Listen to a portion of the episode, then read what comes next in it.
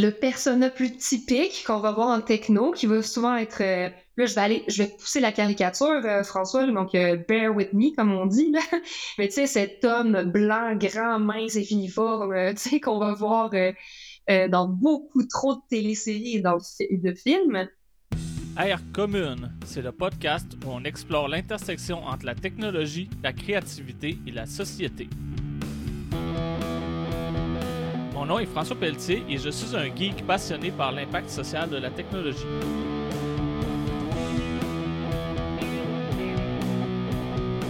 On va parler de l'impact de la technologie dans la création artistique et littéraire, d'innovation sociale basée sur la technologie, de l'éthique et de la vie privée dans une époque hyper connectée, de nouvelles façons de créer des communautés en ligne, et tout ça avec des invités ou en solo. Bonne écoute! Aujourd'hui, à Air Commune, on reçoit Fran Delhoume. Fran est une spécialiste de la diversité et inclusion. Et aujourd'hui, on a décidé de parler euh, de l'inclusion, mais plus spécifiquement dans le domaine de la technologie, parce que c'est un domaine qui a ses propres enjeux.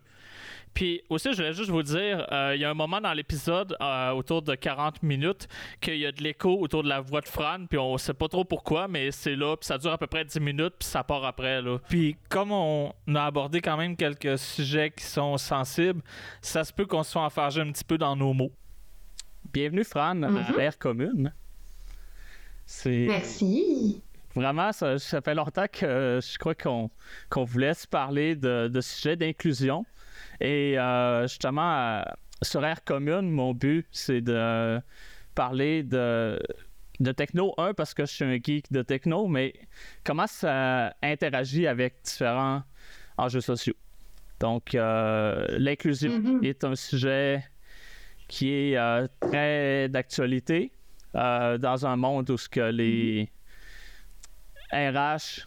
Euh, et le monde euh, du travail euh, cherche à s'adapter à une réalité aussi, euh, on pourrait dire, euh, post-pandémique, à quelque part, où il y a, un, un, une pénurie de main-d'œuvre, deux, du télétravail, qui implique que les gens euh, aussi veulent euh, avoir un meilleur équilibre euh, de vie. Fait que, euh, on est dans cet euh, mm-hmm. écosystème-là. Puis, ben, la technologie n'est pas nécessairement un monde euh, facile au niveau de... Euh, de l'inclusion, euh, c'est très masculin, on ne se mentira pas, c'est un domaine à plus de quatre-vingts pour cent d'hommes euh, et c'est un domaine aussi qui a un certain, euh, une certaine culture, un certain élitiste aussi. Puis je voulais justement, mm-hmm. dans quelque part, euh, avec ce podcast-là, avec ce que je fais, je veux que la technologie soit plus accessible. C'est quelque chose que je trouve vraiment important. Puis, euh, ben, je voulais en parler avec toi, Fran, de comment qu'on amène à quelque part plus d'inclusion, plus de bonnes pratiques dans le, le monde de la technologie aussi, dans le contexte du télétravail en général dans lequel on vit de plus en plus. Que... Absolument.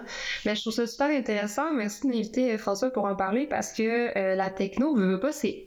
Je vais dire mon mot préféré, fait que tout le monde va être content, là, pour ceux qui me connaissent. C'est un artefact de notre, de notre société, puis de comment on envisage les choses. Je veux dire, la technologie, comme le langage, véhicule, ce qui est important pour nous, nous représente, on la façonne à notre image jusqu'à un certain point. Donc, l'inclusion, c'est sûr qu'elle, comme, qu'elle, qu'elle s'y immisce, ou l'exclusion, finalement, euh, selon ce qu'on va faire avec cette technologie-là. Donc, je trouve que c'est vraiment un sujet important. Je suis contente qu'on puisse en parler aujourd'hui. Euh, super. Je suis vraiment super content qu'on puisse aborder cette discussion-là. Euh, j'aimerais que tu te présentes à nos auditeurs, auditrices en premier. Euh, ben, pas de souci. Donc, euh, je m'appelle Fran Delhoume, j'utilise le pronom « elle » et les accords féminins. Euh, j'ai un parcours un peu éclectique de personne qui a travaillé en relation d'aide pendant des années.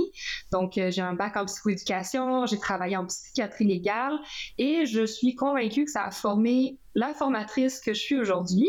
Donc, après une maîtrise en développement organisationnel où j'ai écrit un mémoire sur l'inclusion des personnes neurodivergentes au travail, le tout euh, en combinant ma propre découverte identitaire de personnes neurodivergentes, ben, J'arrive aujourd'hui, je suis consultante et formatrice en neuroinclusion. Je suis aussi analyste en équité, diversité et inclusion avec la firme U R L. Euh, et je suis chargée de cours en gestion de la diversité, en développement des compétences, en divers cours comme ça. Fait que tout ce bel amalgame fait qu'aujourd'hui, ben, j'a- j'accorde beaucoup d'intention, d'importance à l'inclusion. Et toutes ces déclinaisons sous la communication, l'intelligence émotionnelle, le langage, euh, la connaissance de soi finalement, la bienveillance, la diversité, euh, et cetera. Et euh, je vous dis, je suis neurodivergente, mais je m'identifie aussi comme personne neuroqueer. Pour moi, c'est une intersection qui est importante de rendre visible, donc c'est la, l'intersection de la neurodivergence et de l'identité queer. Ça met des mots sur une réalité euh, que moi je vis. Euh, et que je veux continuer de démocratiser et faire connaître. Voilà. Euh, merci beaucoup. Euh, puis juste pour l'anecdote, on, on, on s'est connus à travers votre euh, podcast euh, Les Neurodivertissantes. Donc, euh... Ben, hey, j'oublie ça, moi, dans la vie. J'ai oublié deux choses, François, merci. Euh, oui, euh, co-animatrice euh, du balado Les Neurodivertissantes, qui euh, donc a cinquante épisodes là, disponibles en ligne aujourd'hui, et euh, aussi consultante Nova avec l'outil psychométrique de connaissance de soi et de nos préférences cognitives et comportementales Nova. Voilà. Merci de me rappeler à l'ordre sur ma propre personne. Non, je voulais juste dire comment on s'est connus, justement, on s'est connus à travers... Oui. Euh, moi, comme auditeur en premier, puis après ça, ben, comme ton client aussi, parce qu'on a fait Nova ensemble, puis on va en parler de toute façon plus tard. Euh, donc, euh, tu, tu as appris à me connaître aussi, parce que justement, le, le, le Nova est un outil pour se, se connaître. Et... Absolument, on en parlera tantôt. On va en parler tantôt. Euh, on va revenir à nos technos. On va revenir à nos lunettes oui. de geek pour un certain moment. Euh, je, je t'avais partagé un, un article où ce que, ça, on avait commencé cette discussion-là autour du, du langage, à quelque part, qui était utilisé dans le monde de la techno. Mais oui. je voulais mettre un petit peu la table avant qu'on amène euh, ce sujet-là du, du langage inclusif, qui est... Mm-hmm. Euh, ce fameux univers de la, de la techno, il y a ouais. certains codes ou préjugés dans le, dans le monde de la techno qui, euh, à quelque part, on a des défis à, à surmonter, qui est premièrement le, l'environnement masculin qui est très euh, « oui. hey guys, euh, hey, on va faire une soirée bière pizza », tu sais, des choses comme ça qui sont très… Euh, mm-hmm. euh, la soirée de hockey, des choses comme ça. Euh, C'est que ça, c'est un, un sujet que tu sais, j'aimerais t'entendre un petit peu là-dessus sur justement comment qu'on comment qu'on commence par amener l'inclusion. Justement, je pense que le, l'aspect euh, de genre est un des premiers endroits pour commencer à amener l'inclusion, là, les premiers pas souvent, ouais. avant d'être dans des sujets qui demandent parfois un peu plus de connaissances et de complexité. Donc, euh... Absolument. Puis... On, on sous-estime des fois euh, comment le langage nous reflète et reflète nos croyances finalement. Puis c'est souvent ce que je vais devoir euh, désamorcer, je te dirais, dans les craintes par rapport au langage. C'est « Ah, mais là, euh, faut tout que je réapprenne, on peut plus rien dire. » Mais en fait, non, c'est juste de revisiter un petit peu la portée de certains mots, de se rendre compte que, euh, ben, ils ont une tendance à discriminer ou à exclure. Et oui, ça peut nous prendre un petit peu de... de, de d'habitude à te déshabituer. Tu sais, même moi, « Hey guys », c'est encore des fois un réflexe, ça, ça sort euh, assez spontanément. Il faut que je me ramène à « ben Hey, euh, braves gens, euh, hey people euh, ». Tu sais, je me trouve des, des alternatives plus inclusives qui euh, euh, sous-tendent la mixité de mon groupe et la non-binarité aussi de mon groupe par moment. Donc, euh, Euh, excusez, je me suis perdue dans mes pensées. Mais en bref, l'inclusion dans le langage, c'est important. Oui, il y a l'identité de genre, mais il y a aussi toutes les... Euh, les, les, les l'histoire discriminatoire euh, au niveau de, des, des identités culturelles, des identités qu'on va dire raciales ou racisées, je préfère ce terme-là parce qu'on va parler de la construction sociale de ce processus, euh, qui vont être véhiculés dans des mots qu'on ne se rend même plus compte de ce qu'ils veulent dire, puis on est juste tellement habitué de les dire qu'on ne voit pas l'impact. Puis l'enjeu qu'on a, parce que je suis un peu désorganisée dans ma pensée, hein, le cerveau neurodivergent, ça donne ce que ça donne, euh, l'enjeu qu'on a, c'est que moi, si je ne vois pas l'impact discriminatoire, de mon mot que j'utilise, bien, tout ce que je vois, c'est l'effort à fournir pour le changer sans voir le gain pour ma personne. Donc, dans mon équation de motivation, c'est pas super facile à gérer. Mais ultimement, de changer certains mots et de m'assurer d'être plus inclusive avec une rédaction ou une, une vocalisation épicène, par exemple, donc avec des termes qui vont être de la même formulation au masculin et au féminin, ça me demande juste de pratiquer et de développer un peu ce muscle-là, puis éventuellement, cet effort à fournir va s'amoindrir, puis les autres personnes vont vivre un gain euh, de se sentir plus inclus dans mes mots et mon langage. À quelque part, c'est ça le... Oui, ça fait du sens. À quelque part, c'est le... le « what's in it for me » aussi, de faire cet effort d'inclusion ouais. euh, avec les autres. Euh, puis, moi, j'aime ça faire le parallèle avec un exemple super simple. Euh... Euh, les édifices, maintenant, quand on, on construit un édifice, il faut penser à mettre des rampes d'accès pour euh, les fauteuils roulants. Puis les gens souvent ouais. se disent « Ah, ça prend de la place, ça coûte cher, tout ça. » Mais c'est aussi super pratique pour le livreur qui arrive avec son chariot. Oui. Fait que ça, c'est des exemples super simples comme ça qu'on se dit « Ça peut servir à tout le monde d'être inclusif Exactement. Avec un groupe en particulier. » Euh... Mais c'est ça, puis tu sais, l'identité de genre, ça peut être fluide dans, dans une vie, fait que tu peux ne pas en avoir besoin à un moment, puis à un autre moment, oui, ou ça peut être quelqu'un que tu connais. Euh, donc, des termes non-genrés vont aussi permettre que toi, dans ton équipe, il y a plus de diversité et que toi, comme personne, tu aies accès à plus de savoirs et d'expériences avec lesquelles innover, euh, avoir de la créativité. Je veux dire, tout le monde y gagne à l'inclusion. Le but, c'est pas d'aller faire l'inclusion spécifique des groupes historiquement marginalisés ou des minorités euh, statistiques, là. On veut plutôt faire en sorte qu'il y ait des options dans l'environnement. Si tu vois, tu donnes l'exemple des rampes d'accès, mais je donne souvent l'exemple de toutes les euh, mesures qu'on voit, par exemple, dans les transports en commun. Ultimement, moi, je n'ai pas besoin de ce passage clouté euh, qui me, m'avertit qu'on arrive à, près des rails. Je n'ai pas besoin de ce signal lumineux ou de ce signal sonore de la même façon que d'autres personnes. Sauf que quand je suis plus fatiguée, plus dans la lune, ben c'est sacrément pratique. Ça m'évite euh, de, de, de manquer ma sortie, mais que je manque quand même parce que je reste une personne très distraite. Mais si j'en ai pas besoin, ça me dérange pas, ça m'enlève rien qu'il y ait toutes ces options dans l'environnement. Mais ça va être utile par moment et nécessaire à d'autres personnes. Exact. Puis euh, tu mentionnais le métro, puis ça, c'est un exemple qui me frappe toujours. Euh, moi, quand je vais à Montréal, c'est comme touriste. Donc, j'ai ma valise. Mm-hmm. Et traîner une valise mm-hmm. dans le métro, c'est pas le fun. Fait que je me sens un petit peu à la même place qu'une personne qui est en fauteuil roulant en disant « OK, les escaliers, ça marche pas » ou euh, euh, « Ben, tu sais, moi, je suis capable de monter ma valise par-dessus ma tête, là, mais tu sais, c'est oui. pas l'idée, là. » La chaise, non. La chaise, non. C'est comme « OK, je suis comme « OK, quand je suis poigné faire une action bizarre avec ma valise, c'est comme « OK, une personne en fauteuil roulant n'a pas accès à cette station de métro-là, carrément, là. » Tout simplement. Exact. Là, c'est, je donne l'exemple de la station de métro parce que je sais qu'on y trouve plusieurs mesures, mais c'est absolument pas parfaitement accessible. On a encore plusieurs enjeux. Donc, si on revient au langage, parce que je nous vois aller, on va diverger longtemps. Non, on va revenir à notre langage, mais là, c'est du vaste, ça, des images, ça aide pour les gens qui sont moins dans le langage. Oui, oui. Absolument.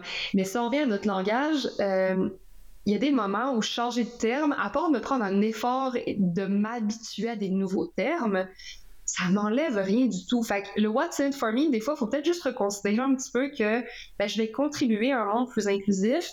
Et si je me sensibilise à des réalités qui ne sont pas la mienne, ben, je vais être capable de faire preuve d'empathie et de me rendre compte que c'est peut-être pas sur moi qu'il y a un impact direct, mais l'impact va être très important pour les personnes concernées. C'est souvent ce que je dis, c'est il y a des petits efforts comme ça que... Euh, si on les incorpore dans nos pratiques, vont pas déranger la plupart des gens, à part les personnes qui ont envie de s'en offusquer, parce que des fois, ça arrive, mais ultimement, les personnes pour qui c'est important que tu aies utilisé tes pronoms dans ta signature ou que tu aies utilisé des salutations non-genrées, ben, ces personnes-là, elles vont le remarquer, là où les autres vont juste potentiellement pas y porter attention. Exact, puis à quelque part, euh, les gens qui n'en ont pas besoin... Euh... on juge à pas le faire, tu sais. tu sais, je veux dire, on force personne à mettre ses pronoms, on le suggère, euh, on explique pourquoi ouais. c'est une bonne chose, mais si ça te tente pas, on te tordra pas le bras à le faire. Mais non, de toute façon, si tu le fais alors que t'es pas d'accord ou pas confortable, ben ça vient à contresens de la pratique qui est de sécuriser et de normaliser dans l'environnement exact. Le fait d'avoir... Euh, euh, la capacité de se dévoiler en toute sécurité. Donc, si tu mets tes pronoms, mais que si je me dévoile à ta personne, finalement, tu vas pas être à l'aise avec la situation, mais ça sert à rien, tu sais. Autant qu'il y a un travail qui se fasse de ton côté pour mieux comprendre, que ça fasse du sens avant toute chose. Puis, quand je reviens au langage, un autre des arguments que je vais entendre souvent, je sais pas pour toi, François, c'est « Ah, mais là, on détruit la langue française ». Celui-là, il me fait vraiment mal à entendre parce que, euh, ben non, on ne détruit pas la langue française. Au contraire, on revient à des sources plus inclusives qu'on avait avant que l'Académie euh, française s'en mêle. Parce que l'Académie française, pendant très longtemps, a été euh, euh, habitée seulement par des hommes. Bah, quand je dis très longtemps, c'est plusieurs centaines d'années. Là. Et euh, il y a eu un moment dans l'histoire où des hommes ont fait le choix avec la, l'intention explicite de retirer des mots Euh, féminin du vocabulaire, comme capitainesse ou poétesse, par exemple, dans la perspective de dire s'il n'y a pas de mot qui existe, tu ne peux pas devenir capitainesse ou poétesse. Il n'y a pas de mot, donc tu n'as pas accès. Donc, nos mots créent des opportunités, créent de la validité, de la représentativité. Donc, c'est faux de se dire que c'est un caprice ou que c'est pas grand-chose. Puis, des fois, je trouve ça drôle parce que les, dans les arguments qu'on va avoir, c'est comme « Ah, ben, c'est pas, c'est, pourquoi c'est si important que ça? Voyons donc, c'est tellement rien. Tu te reconnais dans les termes masculins. » Je suis comme, ben voyons, si c'est si peu important, pourquoi ça te demande autant d'efforts de le faire ou autant de résistance, finalement, de, de voir l'impact que ça peut avoir pour moi positif? Ouais, ben, donc, c'est mon commentaire plus militant d'aujourd'hui. Oui, puis ouais, je suis convaincu qu'il va en avoir d'autres aussi, mais moi, j'ai vécu la même chose parce que j'ai participé à plusieurs programmes de coaching et autres, parce que j'étais souvent un des seuls gars. Et le, le, mm-hmm. le langage utilisé était à la base euh, euh, au féminin. Fait que mm-hmm. c'est, c'est là que tu comprends, OK, c'est comme ça que les femmes se sentent quand c'est écrit juste au masculin. Parce que là, j'ai ouais. travaillé avec des personnes qui, elles, font le contraire en se disant je vais écrire seulement au féminin juste pour justement provoquer cette réaction-là. Et... Mais oui, puis. Puis justement, c'est, c'est comme non, tu te sens pas reconnu au départ. C'est, c'est absolument vrai. C'est comme. Euh, non, tu, tu lis le texte, puis même ça, ça a comme conséquence de faire un marketing répulsif qu'on appelle. Euh, mm-hmm. Ça repousse les hommes d'écrire tout au féminin. Puis après ça, ça, tu mènes la réflexion de l'autre sens, tu dis OK, ben c'est écrit au masculin, ben ça repousse les femmes. C'est, c'est... Mais puis pourtant, cette euh, évidence-là que tu nommes, c'est comme si elle était difficile à, à voir. Tu sais, les, les, les personnes qui s'identifient hommes, qui se sentent exclues par un langage féminin, pourquoi on n'est pas capable de se dire que c'est la même chose quand c'est des personnes qui s'identifient femmes, qui se sentent exclues par un langage masculin? Puis on a cette impression qu'on a bien appris que le genre masculin euh, sous-tend la mixité et le neutre, mais c'est faux. Il y a des études qui ont démontré qu'en termes d'activité cérébrale, notre cerveau va percevoir une dissonance si je passe dans une phrase masculine à une phrase féminine parce que le féminin serait supposé être inclus dans le masculin. Donc, on n'a pas réellement l'impression que le masculin englobe le féminin, sinon il n'y aurait pas de dissonance à la lecture. En effet. C'est vraiment... Euh, quand tu passes à ça, tu te dis, ouais, c'est, c'est la, l'habitude, on s'est fait dire que c'est comme ça, mmh. donc c'est comme ça. Mais en réalité, quand justement euh, des études scientifiques sont faites sur le, le sujet, bon, on mmh. prend clairement compte que le, le, les personnes ne se sentent pas interpellées si le texte n'est pas dans leur genre. Non. Exact. Puis tu sais, l'habitude, mais... je respecte quand même que ça prend un effort et un apprentissage. Quand j'ai commencé à me pencher sur la communication inclusive, au début, ça me prenait sincèrement de la gymnastique cognitive pour y arriver. Puis, je regarde dans mon parcours, mon mémoire que j'ai rédigé il n'y a pas si longtemps, il y a deux ans, mais je l'ai rédigé en masculin par habitude, par euh, charge de travail, euh, par euh, manque de connaissances parce que je savais pas mieux. Puis aujourd'hui, c'est drôle parce que je me suis tellement exposée à rédiger de manière plus inclusive, c'est pas parfait, je fais encore des erreurs et des apprentissages, mais ce qui va me sauter aux yeux, c'est les textes écrits au masculin et non plus les textes écrits à l'inclusif. Pour moi, maintenant, la norme, la base de référence à laquelle je me compare, c'est les, les récits écrits inclusivement. Fait que maintenant, ça me semble plus facile d'aller vers de l'inclusif et plus bizarre d'aller vers du masculin neutre. À quelque part, comment tu te sens quand tu as à lire justement de la, des textes scientifiques est-ce que tu sens un recul par rapport à avant en te disant « OK, c'est écrit au masculin, à la forme passive souvent oui. ». Euh... Ben, c'est sûr que j'écris, je lis beaucoup en anglais, fait que là, je, j'évite cet enjeu-là parce que l'anglais n'est pas genré. Moi, mais, l'anglais, c'est moi. Euh... Oui. C'est ça, mais dès que je vais lire des trucs en français au masculin, moi, en ce moment, maintenant, je vis vraiment un inconfort. C'est comme plus ma norme, là. Fait que je trouve ça extrêmement bizarre. Donc, ça parle de comment l'habitude va venir jouer un rôle dans le fait d'avoir un langage plus inclusif. Exact. Euh, ben, on va en reparler un petit peu plus tard, justement, quand on va arriver à comment on implémente ça dans nos, euh, oui. nos environnements de travail.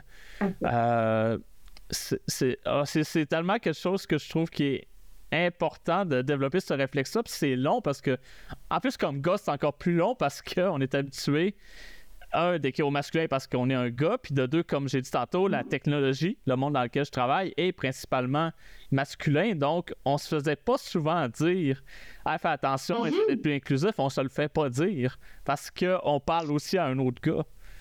c'est, c'est, c'est, c'est souvent cette espèce de, de danger-là. Euh, puis je, là, je, rester en techno, Euh, je voulais amener oui. euh, ce fameux sujet-là de justement de la neurodivergence dans le monde mm-hmm. de la techno. On parle de langage, on parle de mots qu'on utilise euh, dans les offres d'emploi en techno, dans les titres, dans les mm-hmm. documentations, dans les sites web, les cultures geeks, c'est des super-héros. Et des super-héroïnes parfois, mais la définition d'une super-héroïne dans le monde geek, ben c'est souvent euh, une caricature euh, d'une, disons, une femme avec le même costume que l'homme, mais ouais. qui couvre pas beaucoup. On va dire ça comme ça. Elle est rarement féminine, la, la personne femme euh, qui s'identifie femme en, en T I. Tu sais, elle va souvent être « one of the boys ». C'est ça, mais le, le, le persona qui va être utilisé dans les, les médias, la documentation, tout ça, va être la super-héros de jeux vidéo qui est euh, mm-hmm. la, Lara Croft et autres. Là. Oui, c'est vrai. C'est ça, fait que ça, c'est... À quelque part, comment qu'on fait pour... Alors, tu sais, tu peux pas enlever le geek du geek. Mm-hmm. Comment tu fais pour juste amener le fait de... Peut-être qu'on devrait moins utiliser ces personnages-là, ou peut-être qu'on devrait... Euh, élargir notre palette de personas qu'on utilise pour représenter mmh. notre culture dans le monde du, euh, du numérique, de la techno, à quelque part. Mais c'est comme dans tout, hein. Tu sais, notre cerveau, il aime bien les, les généralisations, les stéréotypes, on fonctionne bien cognitivement comme ça, mais ce serait intéressant d'avoir des représentations toujours un peu plus nuancées puis plus complexes. Euh, tu feras mon éducation si nécessaire, mais ce que je sais de la culture plus geek, c'est que c'est une culture à la base plus de misfits. Hein. C'était des gens qui euh, souvent détonnaient du monde corpo, qui là ont créé une espèce de sous-culture, mais là finalement cette sous-culture en est venue à être très hermétique et avec ses propres codes et normes de référence qui vont créer de l'exclusion puis des stéréotypes. Et donc là, nos... Tu sais, tout ce que tu parles. Donc, on a déjà la techno qui est souvent très associée à l'intelligence et l'intellectuel. Donc, on a ce, cet enjeu de super pouvoir cognitif. Après, on va avoir euh, la neurodivergence qui va souvent être glamourisée. Là, fait que des autistes qui sont nécessairement des génies là, de, de, de code et euh, de piratage informatique. Là. C'est souvent la représentation culturelle et médiatique qu'on va avoir. Nos femmes, comme tu dis, qui vont être très... Euh, Euh, super héroïnes euh, qui vont se, qui vont rarement être un exemple plus euh, comment dire euh, représentatif de la féminité dans d'autres industries ou dans d'autres euh, dans le monde en général. Donc on, on a comme ces amalgames qui se créent et qui deviennent nos normes de référence. Fait que là tu deviens plus ou moins euh, compétent ou compétente en techno selon quoi t'as de l'air finalement quasiment, tu sais. Ouais, quelque part il y avait euh... Le, le, le cyberpunk, le, le, le, oui. le, le marginal cool. Et ouais, maintenant, ben, on a l'apparition tranquillement, mais très difficilement, de la marginal cool. Oui. Ou de I L cool. Oui. Qui, qui... Mais ces personnes, elles ont intérêt à être, euh, à être solides d'une certaine façon pour affirmer leur légitimité dans cet environnement-là. C'est comme s'il faut, faut prouver qu'on mérite notre place. Et donc, il faut être assez marginal, assez cool ou assez répondre à certains euh, stéréotypes ou standards euh, culturels, finalement. C'est ça, faut, faut comme que tu euh, réussisses à prouver ton expertise avant le droit d'être cool. Alors exact. Que quand t'es un gars, t'as mm-hmm. pas besoin de prouver ton expertise avant d'essayer ouais. d'être cool. Puis part. Ce biais, il a, il a mis un nom, c'est le biais du prove it again, qui va souvent être euh, le fardeau des jeunes personnes qui s'identifient femmes, qui va être, ben, l'homme, il est compétent par défaut, toi, démontre que ta compétence, elle existe encore et qu'elle est présente. Euh, comme si tu pouvais juste être euh, compétent, euh, dans le fond, tu sais, comme un examen, comme si tu fallait que tu te prépares pour être compétent cette journée-là, ouais. mais le lendemain, tu l'es plus. Exactement. Là où euh, ben, le, le, le persona plus typique qu'on va voir en techno, qui va souvent être... Euh, là, je vais aller, je vais pousser la caricature, euh, François, donc euh, « bear with me », comme on dit. Là. Mais tu sais, cet homme blanc, grand, mince et finiforme, euh, tu sais, qu'on va voir euh, euh, dans beaucoup trop de téléséries et dans, de films, lui, il va comme avoir une espèce de crédibilité par défaut. Puis on avait parlé, toi et moi, aussi de la discrimination positive qui va avoir lieu par rapport aux personnes euh, d'appartenance ethno-culturelle asiatique, donc qui vont avoir des caractéristiques asiatiques, physiquement, visuellement, qui vont elles aussi bénéficier d'une espèce d'aura euh, d'attente et de compétences différentes, finalement. Exact, c'est comme euh, le stéréotype de « Ah, tu dois être euh, bon en maths, tu dois être bonne en maths ». Puis là, le, mm-hmm. le, le genre s'efface à ce moment-là. « Ah, t'es asiatique, t'es bonne en maths, t'es bonne ouais. en maths ». Tu sais. Puis, c'est pas juste un facteur de protection, cela. On pourrait se dire, ah, ben, ça te donne des opportunités. Non, non, ça vient avec des attentes erronées, de la pression. Euh, tu sais, je veux dire, c'est à double tranchant, cette discrimination. Exact. Euh, si la personne, effectivement, n'est pas le, le ou la génie à laquelle tu t'attends par son apparence, comme on dit, euh, mm. ben là, t'es soudainement déçu. Oui, puis si toi, comme personne, t'es euh, embauché sur base d'un stéréotype, puis je l'ai même entendu, hein, des professeurs qui préféraient des, euh, des étudiants et étudiantes en recherche asiatique parce que cette personne avait l'impression que la discipline était plus grande euh, chez ces personnes-là, puis en faisant un gros amalgame, là, il y a genre une personne asiatique là, plutôt que plein de cultures et de, et de nuances, là, mais... C'est, c'est la moitié ça... de l'humanité, là, faut pas l'oublier, là, c'est comme... Exact. Euh, c'est pas un groupe aussi... C'est pas une expérience, euh, là. Moi, je viens du Saguenay, là, c'est pas comme euh, les Saguenayens sont comme ça, là. Là, on parle de la moitié de l'humanité. Mais exact. On oublie l'intersectionnalité, on oublie le fait que chaque personne est unique, on dépouille les gens de leur individualité quand on leur dit « tu es euh, telle communauté » là, avec une lettre majuscule en premier. Puis ça devient même confrontant pour soi. Si on sait qu'on a été engagé sur une, une intention euh, tokenisante, hein, donc je suis engagée parce que je suis une femme, parce que je suis asiatique, parce que je coche une petite boîte de diversité dans l'équipe, ben tu te remets en question, puis c'est lourd à savoir... Euh, Est-ce que je me sens bien? Est-ce que je me sens en sécurité? Est-ce que je me sens compétente, compétente? Je veux dire, ça ne vient pas avec euh, du bien-être et euh, un sentiment d'accomplissement, là, la discrimination positive. Exact. C'est, c'est souvent l'impression que j'ai eue que c'était pour euh, des statistiques. Puis ça, j'en parle, euh, mm. c'est mini-parenthèse, euh, ceux qui écoutent, vous allez voir sur mon blog, là, c'est des sujets que j'apporte euh, souvent, là. Euh, sur le, le fait d'utiliser les statistiques comme une mesure d'équité, diversité et inclusion dans une entreprise. Mm-hmm. Mais des statistiques comme ça, c'est facile à, à manipuler. Oui, puis je veux dire, tu peux avoir de la statistique de diversité, mais est-ce que ces personnes-là se sentent incluses et sont bien? C'est une, c'est une toute autre discussion. Et euh, d'accord d'avoir des cibles quantitatives à suivre, mais ça ne devrait pas devenir... Euh, Ton, ton, ton saint Graal, là, je veux dire, tu peux pas t'asseoir sur tes lauriers quand tu as atteint un certain pourcentage. Je veux dire, faut pas qu'on on en vienne à ce que ça, ça nous limite finalement. Là, c'est, c'est pas pour ça. Là, c'est, c'est vraiment un double tranchant, là, ces statistiques-là. Exact, exact.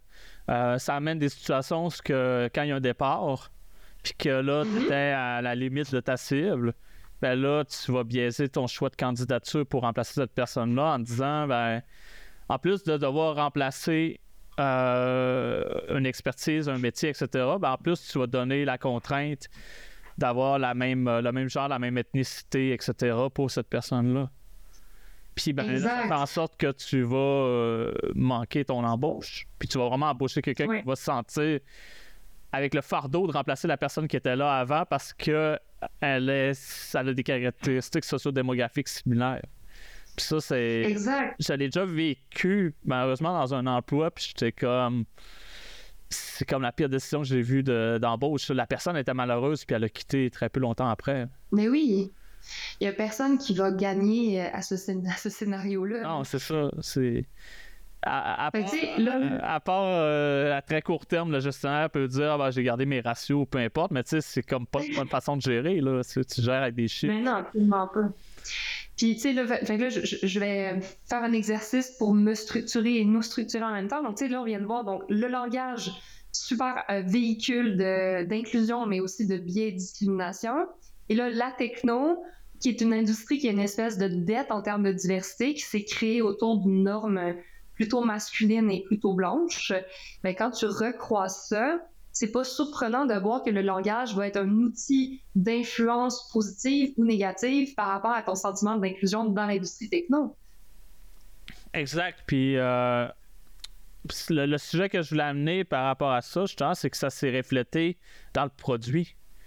La, la, mm-hmm. techno, la techno crée des, des outils de travail, des logiciels, du code. Puis on est arrivé mm-hmm. à un stade où ce que ces biais culturels-là, ces biais raciaux, ces biais euh, de genre, se sont carrément retrouvés dans les produits. Donc on s'est retrouvé avec des mm-hmm. produits qui ont été créés par et pour des hommes. Ouais. Et qui aussi ont été créés par et pour des blancs quelque part. Et, euh... ben, oui, puis il suffit de penser à l'exemple de, de la dénomination de master and slave dans les softwares. Exact. Puis ça, c'est un, c'est un sujet justement qu'on on avait parlé depuis un certain temps euh, ensemble. Euh, mm-hmm. Comment juste le fait de voir des représentations culturelles dans du code, dans des noms de variables, même des choses comme ça, mm-hmm. euh, peut avoir un impact euh, démoralisant et euh, défavorable pour certaines communautés. Puis, en termes de nombre, euh, tu sais, les personnes noires sont très peu représentées dans le monde techno. À, à mm-hmm. cause, justement, de cette espèce de langage-là, de... de de blanc, de noir, d'exclus, d'inclus. Euh, ouais. Puis c'est, c'est pas quelque chose qui est facile à remplacer parce que souvent on cherche des mots pour remplacer. Fait que quel genre de, de, de pratique on peut avoir pour euh, justement euh, arriver au fait de dire ok, ben on, on a une, des règles de l'art à suivre pour être inclusif, même dans notre code, à quelque part. Mmh. Comment qu'on peut faire pour inculquer cette pratique-là avec un historique qui est énorme? Parce que souvent, en, en techno, on mmh. réutilise ce qui était fait par le passé. Puis déjà qu'on n'a pas le temps de développer ce qu'on veut faire, ben, on, réécrire ouais. le passé, c'est très lourd. Comment on fait à quelque part pour faire le pont puis dire, OK, on, mmh. on accepte que ça, c'est historique, puis maintenant, ben, on repasse ouais. sur des nouvelles bases? Mais tu sais, je pense qu'on a un travail, un devoir d'introspection déjà, parce qu'on ne sait pas ce qu'on ne sait pas. Tu sais, fait que si moi, un mot n'a pas d'impact discriminatoire pour moi, parce que c'est pas représentatif de mon identité, ça se peut que je sois juste même pas au courant de ce que ça véhicule comme charge symbolique, historique, émotive. Tu sais, fait qu'il y a ce devoir de, de regarder en nous, d'aller chercher de l'information, de l'éducation. Mais je comprends que ça prend du temps, puis que c'est quelque chose qu'on fait comme dans le long terme, qu'il faut continuer à maintenir nos connaissances à jour. Après, j'ai envie de dire, des fois, c'est pas nécessairement si compliqué. Déjà, euh, ces terminologies-là, master slave par exemple, qu'est-ce qu'on veut dire par ça? C'est ultimement, retournons à la fonction, puis faisons comme ça, on faisait une description bien plus objective et concrète et observable de ce que c'est. Je veux parler de primaire, secondaire, je veux parler de principal et réplique, tu sais, de se dire, il y a des termes qui vont être de toute façon plus illustrant d'une certaine façon de ce que ça veut dire. Puis je sais qu'un des exemples qui est souvent discuté euh, dans cette end-là, euh, c'est blacklist, whitelist, euh, que ça n'a pas nécessairement une origine ancrée dans le racisme, mais ultimement, ce que ça alimente avec le cerveau, c'est la whitelist, c'est la bonne liste, la blacklist, c'est la mauvaise liste. Ton cerveau, il fait l'amalgame de white and pale equal good, là où black or dark equal bad. Fait que t'as bien beau dire c'est pas ce que tu crois, c'est quand même le raccourci que tu crées dans, dans, dans, dans ton cerveau. Alors qu'en fait, ce qu'on pourrait dire, ce serait simplement, tu sais, liste, euh, tu sais, liste permise, liste bannie, tu sais, ban list, c'est free. Je veux dire, ultimement, c'est plus descriptif ça que les termes qu'on utilisait qui, en plus, sont discriminatoires. Fait que même si tu veux inclure quelqu'un qui est en train d'apprendre l'anglais, t'es déjà en train de mieux lui expliquer. Puis j'utilise des, des termes anglophones parce qu'en fait, on a quand même l'anglais comme langue de, de, de communication première. Hein? Mais... Euh, c'est ça. Bref, je pense que des fois, c'est pas si complexe que ça, puis au contraire, ça aiderait bien du monde, en plus de décharger la symbolique euh, problématique et discriminatoire. Ça, à quelque part, ce que tu dis, c'est que sans même vouloir créer une discrimination, le mot crée son propre élément culturel qui se traduit en discrimination à cause de nos autres référents culturels qui ne sont pas nécessairement en lien avec la techno. Exact. Exact. Puis des fois, c'est ça qui crée de la résistance. C'est moi, ouais, mais c'est pas mon intention. Je veux bien, mais une micro-agression, c'est souvent ça le problème. C'est entre ton intention et l'impact, il y a une nuance. Et là où la personne va te parler de l'impact discriminatoire que tu as eu, toi, tu vas te défendre de ton intention. Mais ton intention, elle peut être ancrée dans le fait que tu ne sais pas. Fait que si tu n'es pas au courant, ben, tu vas véhiculer des choses qui sont problématiques. Fait que c'est là où l'éducation, la prise de conscience, la sensibilisation, l'acceptation deviennent très importantes. Puis, je te demande pas de comprendre pour devenir empathique. Tu peux être empathique comme personne et t'adapter à un moindre effort sans nécessairement que pour toi, ça soit quelque chose qui t'impacte ou que tu comprennes. Ça. Puis ça, si on pouvait décrocher de « ben ça me concerne pas, donc euh, ça vaut pas la peine », on irait bien plus loin comme société humaine à rendre. C'est ça, c'est de. C'est, c'est comme on disait au début de l'épisode, c'est pas parce que ça touche pas que ça n'a pas un impact indirect sur toi. Puis de un, c'est pas parce que ça te touche pas aujourd'hui que ça te touchera pas plus tard. Exactement. Parce que les situations peuvent se revirer aussi. Historiquement, on a des situations qui se sont revirées euh, où, ce mm-hmm. que, par exemple, le, le, si on veut, la relation ethnique dans un pays de deux de groupes dominants-dominés, c'est inversé, ça peut arriver. Euh, mm-hmm. Et tu sais jamais quand est-ce que tu te retrouves de l'autre côté. Puis on a juste à prendre l'exemple mm-hmm. de, la, de la Chine. Tu sais, il y a cinquante ans, la Chine, c'était un pays défavorisé qu'on aidait. Aujourd'hui, la Chine, mm-hmm. c'est première puissance mondiale. Donc, on ouais. arrive à ça, là. Puis tu sais, même toi et moi, en ce moment, on a une discussion, euh, François, mais on est deux personnes blanches. Fait que tu sais, on va en parler d'un point de vue qui n'est pas habité de la même façon, puis avec des contextes de privilèges et d'obstacles différents de d'autres identités. Fait que, tu sais, même nous, il faut qu'on ait cette conscience de, on a une discussion en ce moment qui se veut bien intentionnée, puis qu'on pourrait potentiellement apprendre qu'il nous manque de subtilité, qu'il nous manque de savoir expérientiel. Je veux dire, c'est pas simple à naviguer, puis ça, ça peut être confrontant parce qu'on se dit, ben là, tant qu'à me tromper de toute façon, autant ne rien dire. Sauf qu'il n'y a rien qui va changer si on n'essaye pas, on ne prend pas action, on ne se sensibilise pas, puis on n'en parle pas.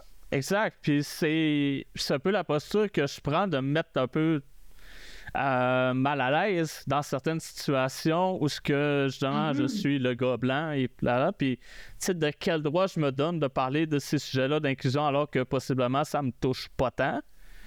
Mais non, c'est comme des fois le meilleur moyen d'apprendre, c'est d'essayer puis mm-hmm. de juste comprendre ah, ok c'était pas correct ce que j'ai fait puis tu améliore comme ça parce ouais. que justement j'ai pas cette connaissance-là puis euh, elle peut être accessible ouais. oui de plus en plus maintenant parce qu'on a la, la joie et le plaisir d'avoir Internet qui nous permet de rencontrer une diversité de gens mais euh, ouais. en pratique dans le quotidien quand tu vas à l'épicerie puis au dépanneur t'es pas sur Internet t'sais.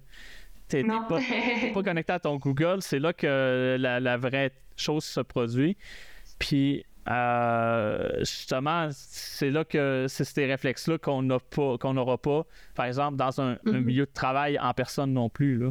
Ou sur Internet, où ce qu'on est caché chacun derrière un pseudo. Exact. Puis, tu sais, tu peux pas savoir ce que tu ne vis pas. Je veux dire, euh, l'intersectionnalité, ça vient malheureusement avec un espèce de se faire pouvoir de voir des discriminations que les autres ne voient pas. Là. Parce que euh, ben, si tu n'es pas exposé, tu ne verras juste pas et tu n'en prendras pas comme conscience.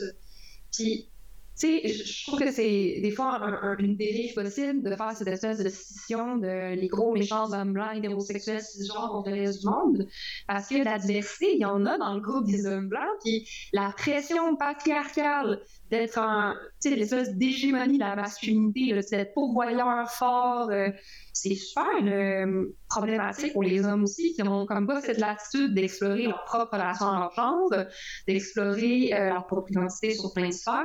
Je veux dire, pour moi, tout le monde fait partie de la solution, tout le monde bénéficie de l'inclusion, justement.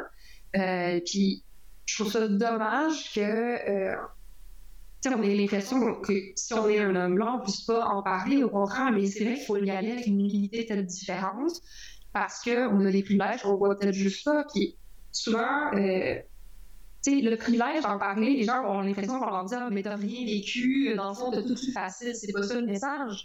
Le message, c'est juste que, ben, quand t'as une société qui est construite à ton image, il y a peut-être des moments où c'est plus facile de naviguer.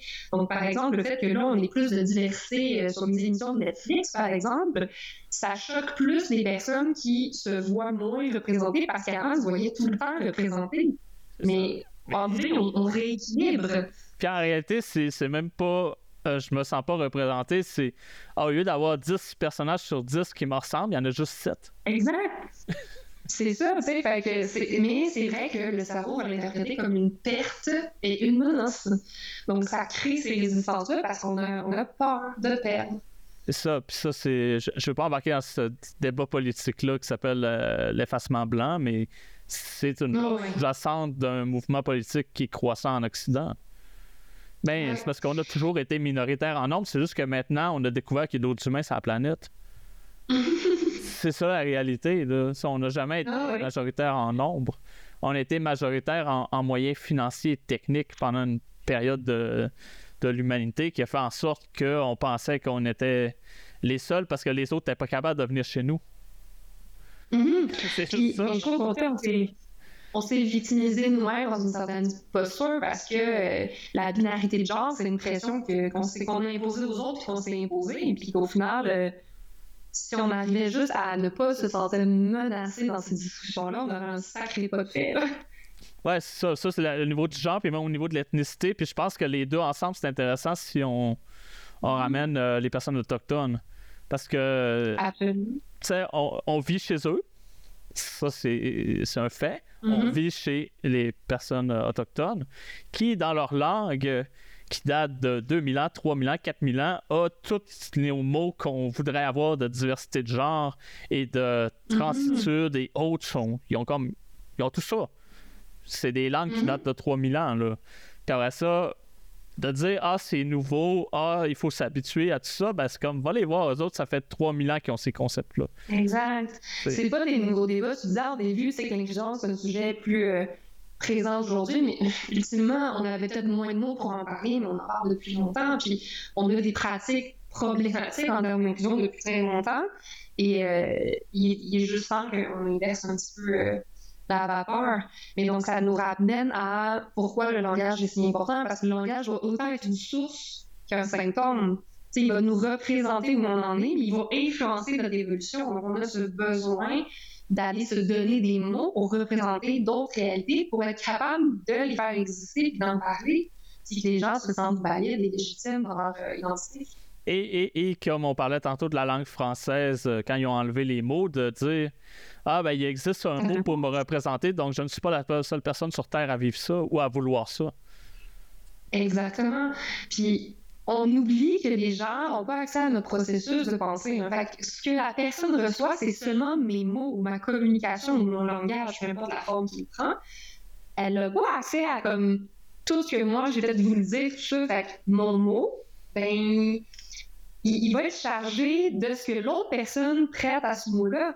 Fait que la communication, c'est toujours dans cette bidirectionnalité-là. Puis on n'est vraiment pas si bon que ça comme... Euh, comme être humain pour communiquer, ce qu'on pense qu'on veut dire, ce qu'on arrive à dire, ce que l'autre pense qu'on veut dire, ce que l'autre comprend. Il y a, il y a tellement d'endroits où on peut mal interpréter ce qui vient de se passer.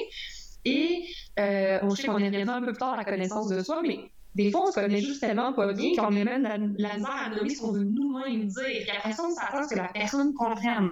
Alors que c'est même pas clair pour ça. Exact. Puis le, l'exemple le plus frappant de ça, de montrer que les gens qui s'expriment mal, ben, c'est que maintenant, on a l'occasion de s'exprimer à un fameux robot, puis je ne me tirais pas énormément parce que... Euh, ça... et, j'en ai parlé, et j'en ai parlé aussi avec euh, d'autres invités avant, euh, et euh, mm-hmm. ça va sûrement revenir aussi, mais le fait que les gens disent « Ah, le robot, euh, il ment ou il fournit pas de la bonne information et autres mm-hmm. », euh, vient souvent du fait aussi qu'on s'attend que ça soit un... On parlait de super-héros, de super-héroïne, on s'attend que le robot soit un super-héros et que nous, mm-hmm. en donnant une description merdique de ce qu'on veut, le robot comprenne pareil.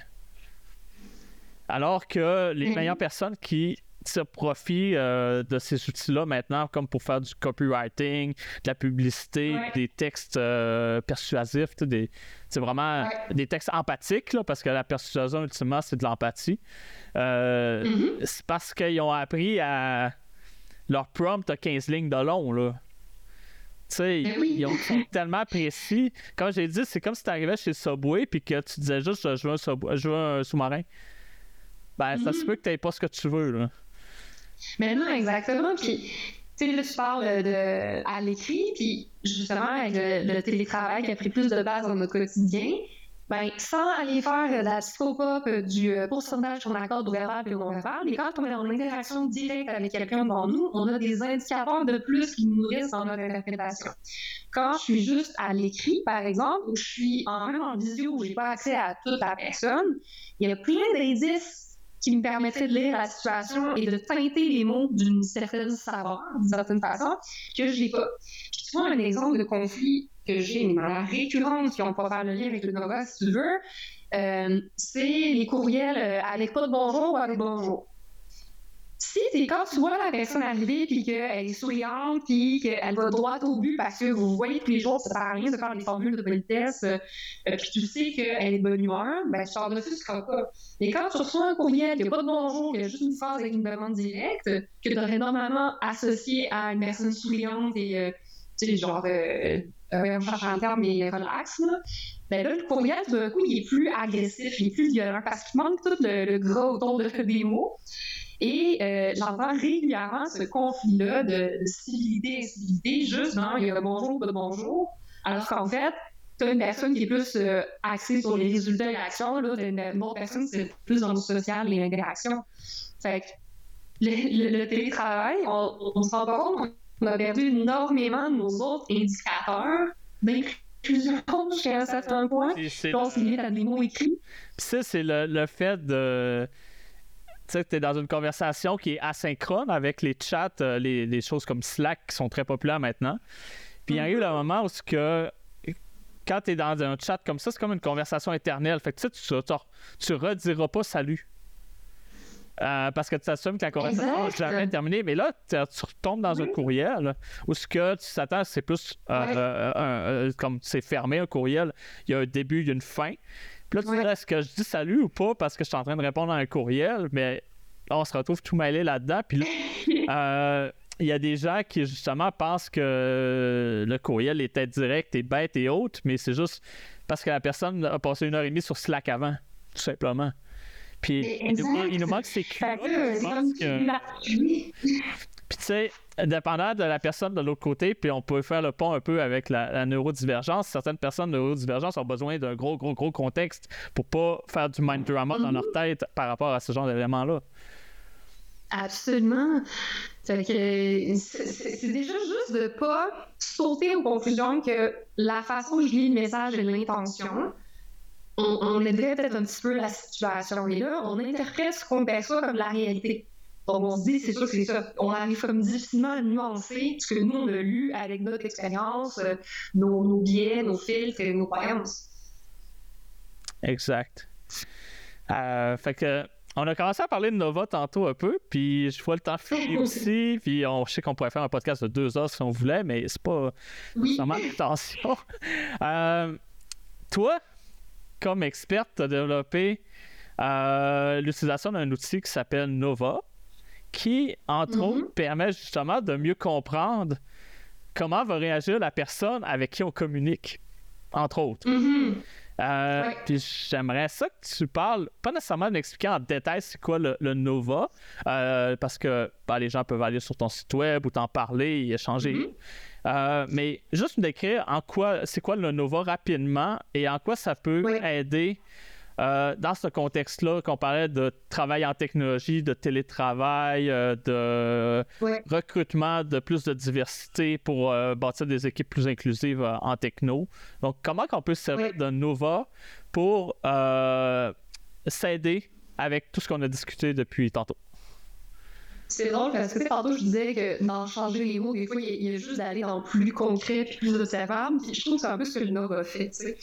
C'est comme s'il y a plein de choses qu'on, qu'on sait sans le savoir de soi-même, puis que le Nova se met à mettre des mots concrets, observables et objectifs qu'on peut donner à l'autre un petit peu pour s'exprimer. Puis le Nova, moi, je l'ai choisi parce que je trouvais qu'au lieu de te mettre dans une boîte de « voici ton style sur un sur seize », il y allait plus en entonnoir ouvert qui permettait de faire des réflexions différentes. Donc le Nova, dans le fond, c'est un outil qui va permettre d'identifier des préférences cognitives et comportementales au naturel et comment tu t'adaptes dans un moment X. Et là, c'est très intéressant d'aller voir mais justement dans euh, les, les quatre couleurs, parce que c'est appuyé sur la théorie de disque des couleurs ainsi que celle des motivations et des types psychologiques. Ben, qu'est-ce que ça veut dire pour toi qui s'adapte au quotidien? Puis c'est vraiment intéressant parce que dans les quatre couleurs, si on les résume à toutes, c'est dans le rouge et la couleur de comment tu résous les problèmes, le bleu de comment tu réponds aux structures et aux normes et l'analyse, le jaune de comment tu interagis, le vert de comment tu navigues le changement.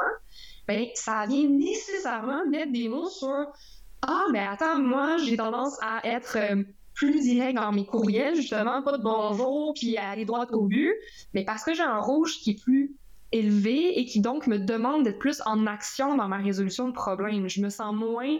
Euh, nourri par une analyse ou un ralentissement calculé, par exemple.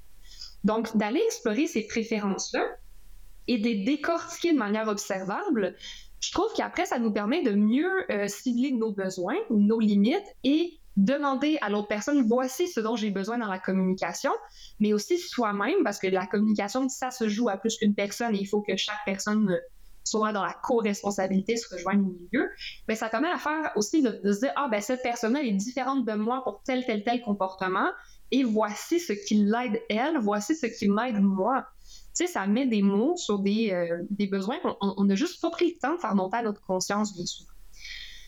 Je sais pas si euh, je suis claire parce que je fais ça dans une petite euh, tirade. Oui, c'est ça. L'idée, c'est de...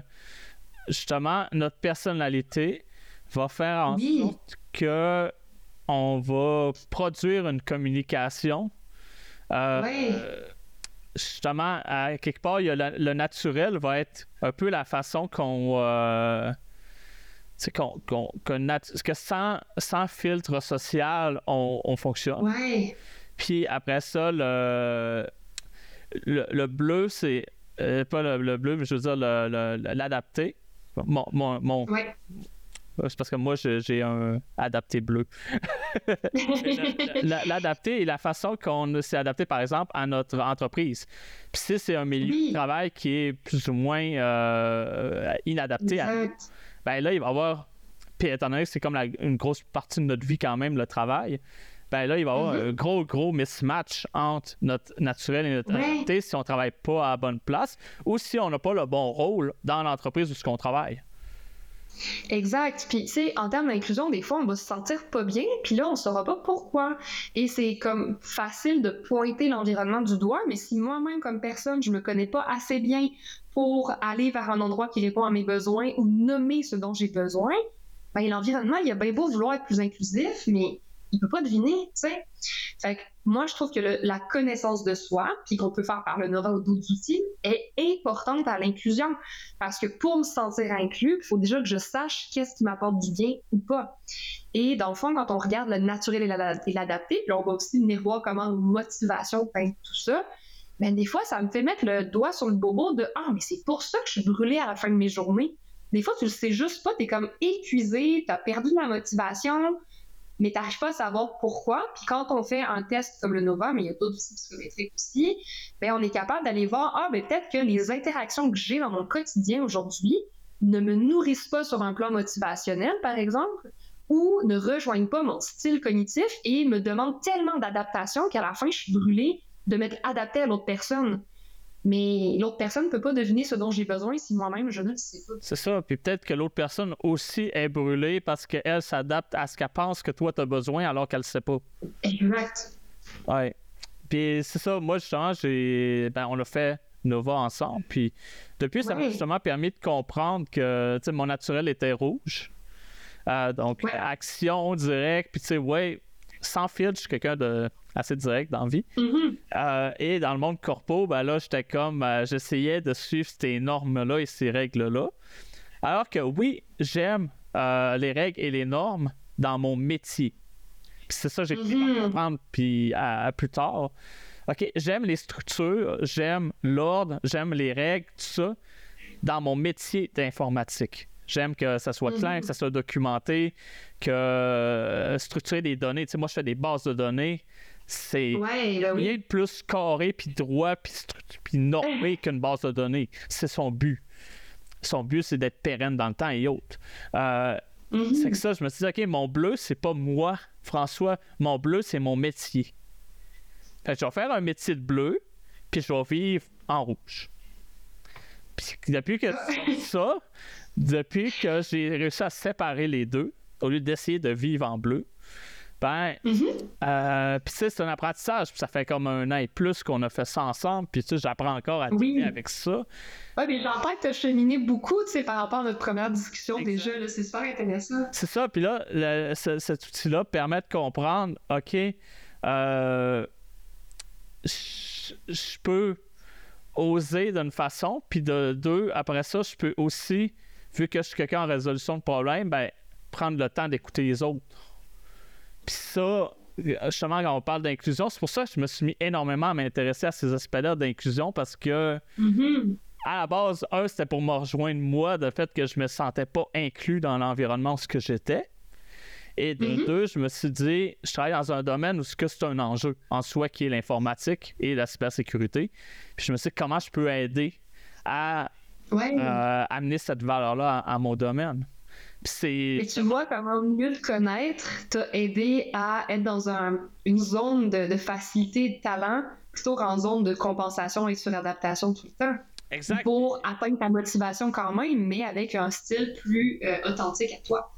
Exact. Puis le, l'idée, c'est que aujourd'hui, si quelqu'un me propose un travail qui est euh, d'être dans une zone qui n'est pas bleue, j'aimerais mm-hmm. pas ça. C'est comme, je veux que tu me proposes un travail qui est très structuré, puis que, tu sais, je, je veux dire, je sais que dans le monde entrepreneurial, c'est très bien vu d'être le leader tout le temps, puis d'amener tout ça, mais c'est comme, mm-hmm. c'est correct que tu me dises quoi faire, puis que tu me payes pour, tu sais. Mm-hmm. Tu sais, je veux dire, ce côté-là, euh, de, tu m'exprimes très bien ton besoin, ben, c'est correct. Ouais. Puis je pense que dans le monde de la technologie aussi, il y a des gens qui, euh, justement, ne veulent pas être le super-héros. Mm-hmm. Euh, puis je reviens à ce qu'on parlait tantôt au début du geek. Euh, moi, je veux pas être le super-héros dans mon métier. Mon but, c'est de t'aider à avancer. Puis je pense en marketing, quand tu commences à travailler autour de, des, des personas en marque employeur et autres, ben, tu veux que ce soit le, le candidat qui soit le héros et non pas le boss. Exact. Puis, tu sais, moi, c'est la même chose avec mes clients. Quelque part, c'est que j'ai inversé cette relation-là. C'est que mon client, c'est plus mon boss, c'est mon client. Mm-hmm. Fait que moi, je suis pas son super... J'ai pas à être le super-héros à la même façon que je suis pas... Euh, mon client, c'est pas mon boss non plus. Puis ça, non, c'est ça a ça. changé énormément la façon que je... que je vois le monde de la techno par rapport à ce qui est traditionnellement, qui est encore très, très hiérarchique. Parce qu'aujourd'hui, même si t'es consultant en techno, dans la plupart des... du temps... un employé quelque part, c'est juste que t'es pas payé de la même façon. Non, c'est ça. C'est la dynamique qui est peut-être pas la même, mais ultimement, il y a une relation quand même. C'est ça. Fait que c'est, c'est, c'est un peu mon anecdote personnelle sur Nova qu'on a fait ensemble, de voir que ça peut servir. Mais maintenant, comment moi je deal avec les Nova des autres? Puis ça, j'aimerais ça qu'on conclue là-dessus. Tu sais, comment, comment moi, si tu me je suis quelqu'un par rapport à, qui se prend, OK, ben moi, je suis un jaune. Euh, mm-hmm. euh, puis cette personne-là a, les, mettons, les, caractér- les, les, les skills ouais. nécessaires pour un emploi en techno. Je me mets dans la peau d'un mm-hmm. recruteur. Comment j'inclus cette personne-là qui est complètement différente de moi dans mon équipe? par exemple. Mais tu sais, il y a deux choses. La première, j'ai envie de faire un petit euh, vigilance, dans le sens où, quand on a le Nova, nous, après, on est comme outillés d'un nouveau langage pour analyser notre environnement, mais faire attention de ne pas sauter aux conclusions, parce qu'on voit la version adaptée de la personne, et peut-être pas sa version naturelle. Ensuite, cette même personne-là n'a pas le même langage. Fait que là, si t'arrives en lui disant « Hey, t'es vraiment jaune, toi, elle a peut-être aucune idée de quoi tu parles, puis elle va aller chez le médecin et en se questionnant pourquoi qu'elle paraît jaune, tu sais. » Mais dans le sens où, il faut faire attention parce qu'on vient comme outiller le nouveau savoir, on, on, on vient excité d'appliquer sur le monde, tu sais. Mais ultimement, je pense que euh, Nova pas Nova, la solution, ça peut être de demander à la personne « Hey, j'observe que euh, ben, t'es, t'es, t'as l'air confortable dans les interactions, si t'es plus jaune, tu sembles aimer avoir du plaisir, t'aimes te projeter, brainstormer. Est-ce qu'on peut toucher plus à ce genre de... Euh, de préférence comportementale-là pour que toi, tu te sentes plus accompli au travail. » Et après, c'est pour ça que j'aime de sortir des couleurs puis de toujours aller dans du plus observable, plus concret, parce que de dire à quelqu'un « Hey, t'as l'air d'avoir du plaisir », tu sais, comme quand t'es devant un groupe en train de donner une formation, c'est quelque chose que je peux appuyer avec des indicateurs physiques, concrets. Tandis que si je me dis « Elle a l'air jaune », ça, c'est peut-être moins, euh, moins concret un peu. Non, c'est ça. La... ça on, on vient leur créer quatre stéréotypes en même temps. Exact, tu sais, puis les gens en plus ont tendance à aller faire les, les silos de couleurs, mais je veux dire, tu es le, les intersections de tes quatre couleurs haut tout basse, plus de tes motivations, plus de ton environnement.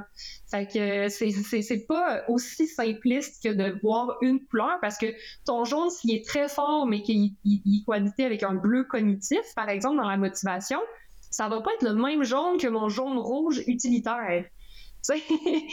Fait que c'est, c'est, c'est, ça devient difficile. Fait que ma réponse à ta question, c'est aussi plate que ben, il faut demander à la personne et non pas présumer de son besoin finalement. Exact. C'est ça qui va faire qu'on est plus inclusif et inclusive, c'est d'avoir de la latitude de c'est pas parce que moi, ça fonctionnerait pas bien pour moi que quand elle me demande une adaptation à son organisation de travail, si cette personne nous dit que ça va mieux pour elle, ça se peut que ce soit vrai, même si c'est pas vrai pour moi. La, la multiplicité des narratives, hein, le fait que deux vécus différents sont validés en même temps, ça existe. Exact. Puis c'est ça, je voulais juste amener cette euh, opposition-là parce que je savais que mm-hmm. c'était pas la solution de mm-hmm. chasser les gens dans des couleurs. Euh... Hey, merci, je suis devenue un peu passionnée. En plus, j'étais comme là, là, là, je veux qu'on sorte d'ici avec un message clair. Commencez pas à classer les personnes dans une couleur. Non, exact. C'est ça que je voulais faire. Euh, justement, je voulais amener le fait de... Euh, on, c'est pas parce qu'on a un outil qui nous aide à faire de l'inclusion que ça devient des nouvelles catégories pour classer les gens dedans. Non, exactement, parce que... Des fois, c'est ça. Hein, plus on, on, on se met des, des outils de savoir et d'analyse, plus on a envie de catégoriser sans s'en rendre compte. Ouais, ça, c'est, ça, c'est, c'est, un, c'est un trait bleu, ça. Ouais, c'est pour ça que ça, ça me fait ça.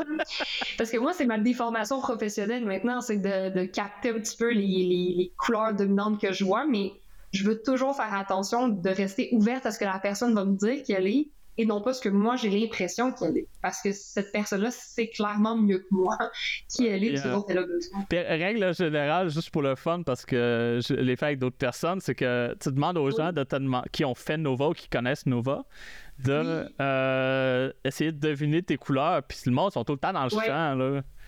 Puis moi-même... Oui, puis on a envie de mettre une couleur ou deux, on oublie que, comme, puis on veut les mettre hautes. On a cette impression que haute est plus significatif que basse, mais non, ça, c'est, c'est pas haut ou bas, tu veux dire plus ou moins, ça veut juste dire différemment.